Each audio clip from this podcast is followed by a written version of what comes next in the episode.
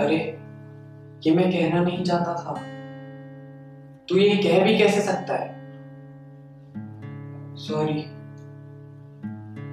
ये दो वाक्याओं और एक जवाब में हमारी सारी ज़िंदगी अटकी है। और सोचो, ऐसा ही कुछ हो जाए तो दोनों तरफ़ के लोग आग बबूले होके फट जाते हैं। पर दोष तो इनका है ही नहीं। दोष तो कम शब्दों का है। अगर शब्द ना होते तो हम बोल ना पाते। अगर शब्द ना होते तो शायरियाँ ना होती। अगर शब्द ना होते तो गाने ना होते। और शब्द ना होते तो कहानियाँ भी ना होती। इस पर गौर करें कि अगर शब्द ना होते तो इंसान का क्या होता? पर आयरनी तो ये है कि जो मैं अभी बोल रहा हूँ, वो भी शब्दों का ही खेल है।